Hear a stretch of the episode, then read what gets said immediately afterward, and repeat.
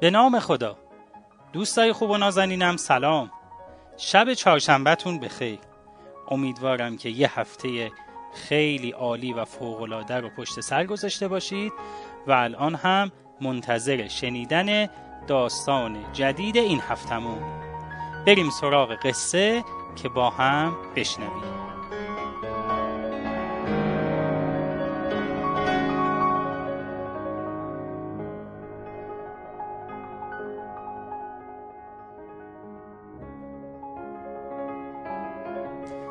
مردی هر روز صبح به صحرا می‌رفت هیزم جمع می کرد و برای فروش به شهر می برد.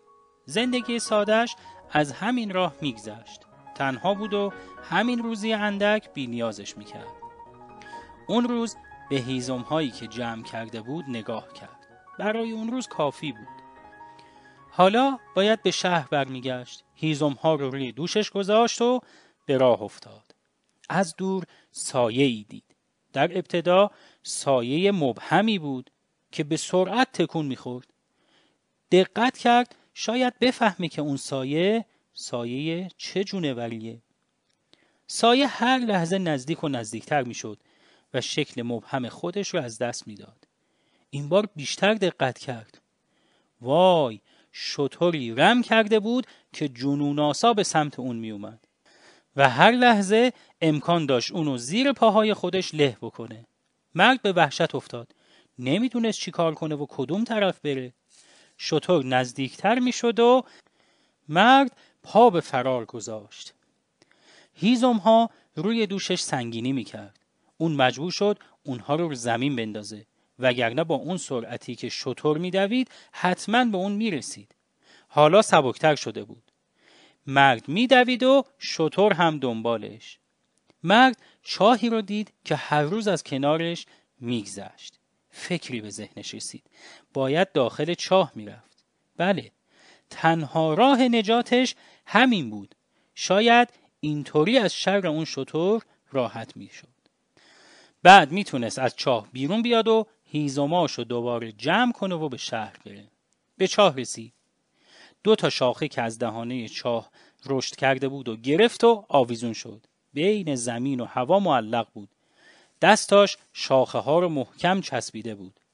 اما اون شاخه ها تنها وسیله پیوند بین مرگ و زندگی اون مرد بودند. یکی دو دقیقه گذشت. صدای پای شطور رو میشنید که هنوز داشت توی اون اطراف پرسه می‌زد. دیگه بیشتر از این نمی‌تونست آویزون بمونه. باید پاهاشو یه جایی محکم می‌کرد. به این طرف و اون طرف تکونی خورد. شاید بتونه دیواره چاه رو پیدا بکنه. یه دفعه پاهاش به جایی محکم شد. همونجا پاهاشو نگه داشت. نفس راحتی کشید و با خودش گفت آخش خیالم راحت شد. چند دقیقه دیگه میستم و بعد بیرون میرم. دیگه صدایی نمیاد. حتما شطور رفته. کمی دیگه هم سب کنم بهتره. به پایین نگاه کرد. می‌خواست بفهمه پاهاشو کجا گذاشته. چاه تاریک بود و چیزی نمی‌دید. کم کم چشماش به تاریکی عادت کرد. پاهاشو دید که روی وای خدا باورش نمی‌شد. از سوراخ‌های دیوار چاه سر چهار تا مار بیرون اومده بود. اون پاهاشو درست روی اونها گذاشته بود. کافی بود پاهاشو برای لحظه ای از سر مارها بردارن تا اونها اون رو مثل یه تیکه چوب خشک و سیاه کنن. از ترس و وحشت نزدیک بود تعادلش از دست بده. دستاش میلرزید. نگاهش به ته چاه افتاد. نمی‌دونست چاه چقدر عمق داره. ناگهان ترسش دوچندان شد و بی اختیار فریاد کشید نه خدایا به دادم برس. ته چاه دو تا چشم درشت برق می‌زد. دو چشم درشت اجده که از پایین اونو تماشا می‌کرد و منتظر بود تا اون پرت بشه و حسابشو برسه. حالا باید چیکار می‌کرد عقلش به هیچ جا قد نمی‌داد خدا رو شکر که شاخه ها سفت و محکم بودند نگاهی به بالا انداخت ای داد بیداد دو تا موش صحرایی سیاه و درشت سر چاه نشسته بودن و شاخه ها رو می جویدن. اوضاع و احوال لحظه به لحظه بدتر می شد. سعی کرد موشها رو به ترسونه و فراری بده اما فایده ای نداشت. اونا همینطور مشغول جویدن شاخه ها بودن. دیگه حسابی ناامید شده بود. مرگ رو توی یه قدمی خودش احساس می‌کرد. به خودش گفت کارم تمومه. دیگه راه نجاتی نمونده. نه بالا و نه پایین. دستاش از شدت خستگی میلرزید. بیشتر از این نمی‌تونست از شاخه آویزون بمونه. باید راه چاره پیدا می‌کرد. هر لحظه امکان داشت دستاش شل بشه و یا موشها شاخه رو ببرن و اونو به ته چاه بندازن و اون تومه اجدها بشه. پاهاش همینطور روی سر مارها بود. نمی‌تونست کوچکترین تکونی بخوره. دوباره به شاخه ها نگاه کرد. موشها سرگرم جویدن بودن. فکر کرد چیزی برداره و به طرف اونا پرت کنه. با این کار حداقل خیالش از شاخه ها راحت می‌شد. اون وقت می‌تونست به مارها فکر کنه. دستش رو دراز کرد و به اطراف شاخه ها دست کشید. دستش به چیزی خورد. نگاه کرد. شبیه کندوی اصل بود. اما چرا تا به حال متوجه اون نشده بود؟ از شدت ترس و فکر و خیال به اونا توجهی نکرده بود. گرسنش بود و اصل می‌تونست گرسنگی اون رو فرو بنشونه و اون لحظات تلخ رو شیرین کنه. انگشت خودش رو در اصل فرو برد و توی دهنش گذاشت. به به چه شیرین بود. یه انگشت دیگه برداشت و تو دهنش گذاشت. بعد یه انگشت دیگه و بعد یه انگشت دیگه.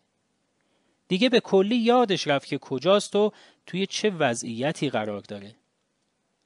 به تنها چیزی که فکر می‌کرد این بود که اصلها رو انگشت بزنه و تا آخر بخوره. نه به فکر موشها و مارها بود و نه به اجدهایی که منتظر بلعیدنش بود. شیرینی اصل همه چیز رو از یادش برده بود. ناگهان تکونی خورد و کمی پایین رفت. به خودش اومد و کندوی اصل شیرین از یادش رفت. به موشها نگاه کرد. داشتن آخرین بندهای نازک شاخه ها رو پاره می‌کردن دیگه فرصت هیچ کاری نبود.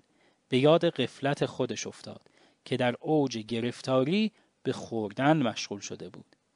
شاید اگه کمی زودتر به فکر میافتاد می‌تونست نجات پیدا کنه اما قفلت کرده بود.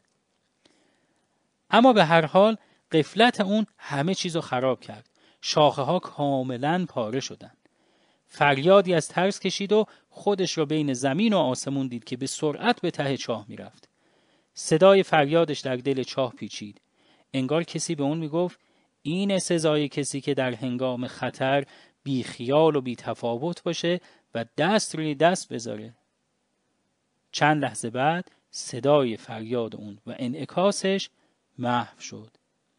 سکوت عمیقی چاه رو گرفت. مثل اینکه هیچ اتفاقی نیفتاده بود. و هرگز کسی از شاخه ها آویزون نشده بود. مارها که از شر پاهای اون خلاص شده بودند دوباره به سوراخ‌های خودشون خزیدن اون بالا و بیرون از چاه هیچ چیز نبود.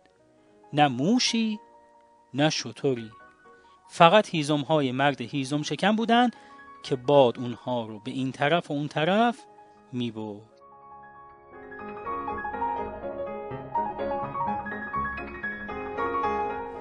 خب دوستای عزیزم این هم از داستان این هفتمون امیدوارم که با شنیدن این داستان کلی حرف جدید یاد گرفته باشید. تا یه قصه دیگه و هفته آینده خدا نگهدارتون.